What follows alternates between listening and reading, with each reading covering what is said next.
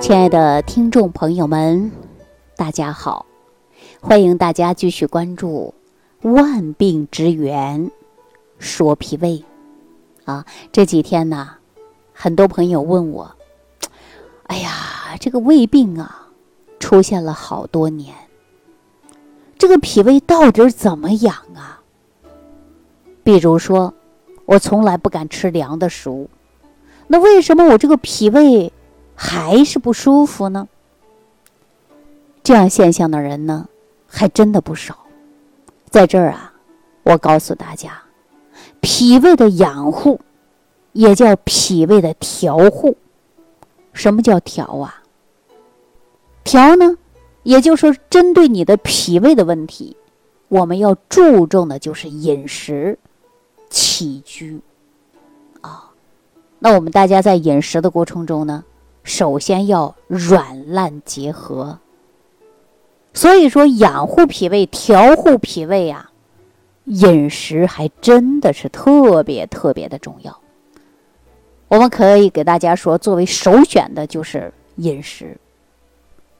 其次呢，在日常生活当中的就是起居、锻炼、劳逸结合，还有精神上的调护。为什么说精神上的调护啊？我以前给大家讲过，思则就伤脾。比如说，恋爱的男女，哎呀，我有一周没见到男朋友了，特别想。然后呢，不思饮食，天天盼着回来。有一些女性呢，每天想到过去的事儿，思虑过重，啊，吃不下去饭。严重的情况下，说月经都不调。那男人呢，也同样啊，他也会思则伤脾，啊，比如说我今年这个事儿没做好，思前想后的，每天想把这个事儿怎么做成，然后还自己生气，啊，就容易烦躁暴怒，这样他都会伤脾胃呀。我们很多人说我注重的养护脾胃、调护脾胃了，不吃凉的，啊，饮食上很注意，可是情志上不注意，也有这样的人呐。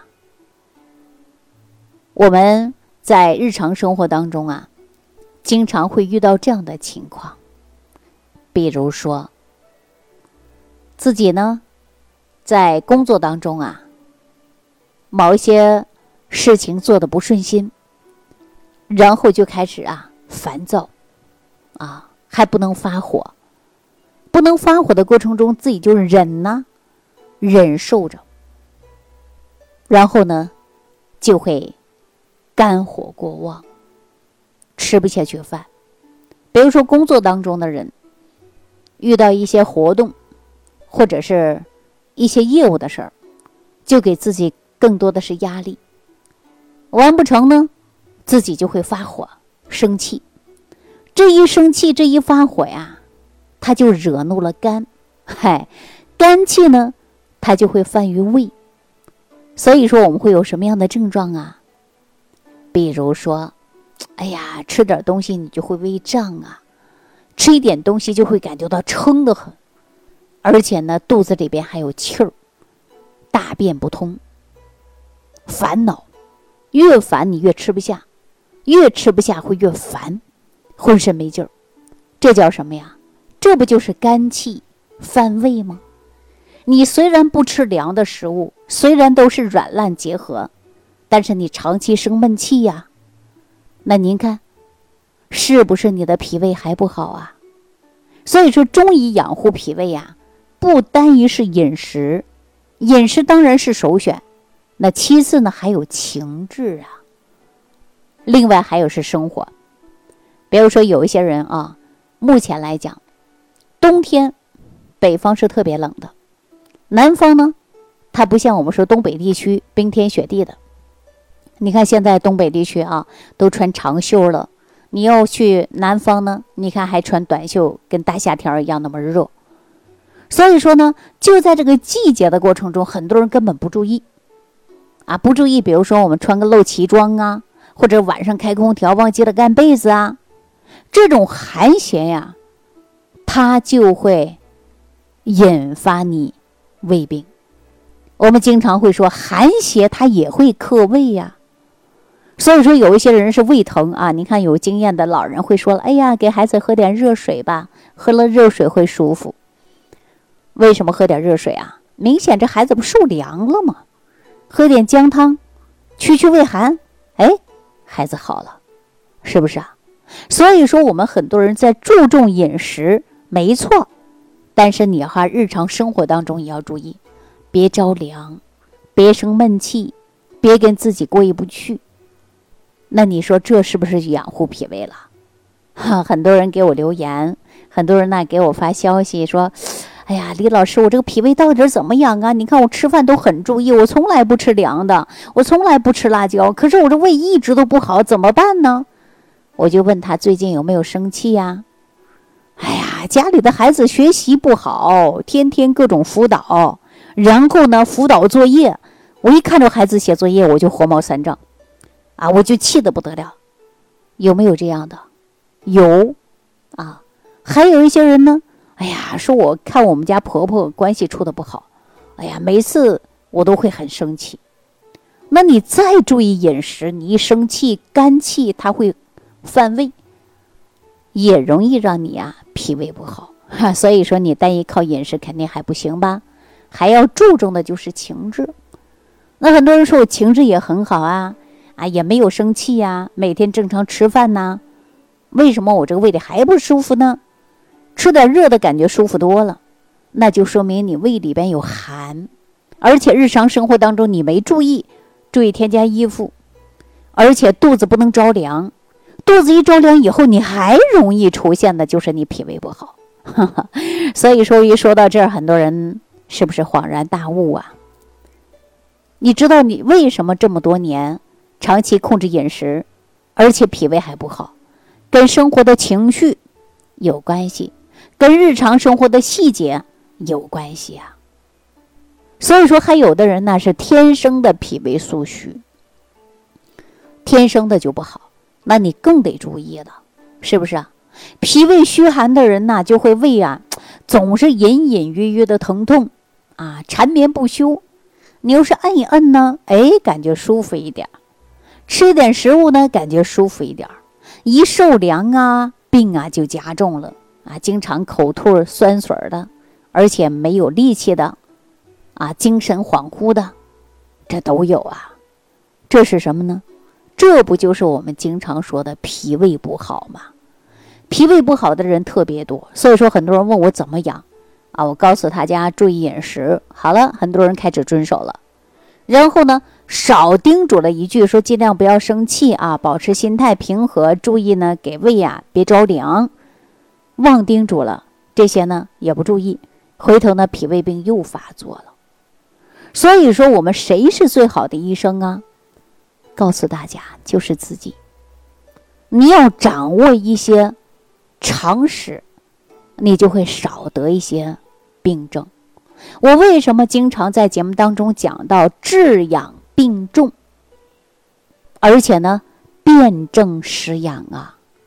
治养病重呢，就是你出现了这些疾病，你治很重要，必须要治；养护也同样重要的。很多人肝治不养，那是错误；很多人肝养不治，那也是错误。所以说，治养病重，而且呢，辨证施养。那有的人呢，你本来就是脾胃虚寒，然后你再吃一些寒凉的药物、寒凉的食物，那是不是雪上加霜？所以说这一类的人，我们就应该吃一些温热的食物，那么能够暖脾胃的食物，对吧？这样才能够做到辨证施养。我刚才给大家讲过。啊，我记得应该是上期节目讲的啊，并不是所有的人说，哎呀，人家喜欢吃羊肉，你也跟着去吃吧。因为别人吃的好好的，你吃了就上火，为什么呀？要不然就是虚则不受补，要不然你本来就是体质热，你不适合吃。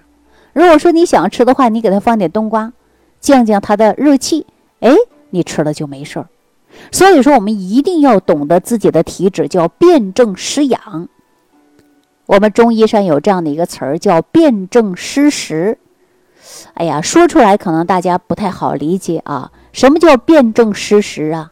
就是你身体当中的症状，自己啊了解清楚，然后呢选择你想吃的食物，啊，选择你能用的食物，这叫辨证施食，辨证调养。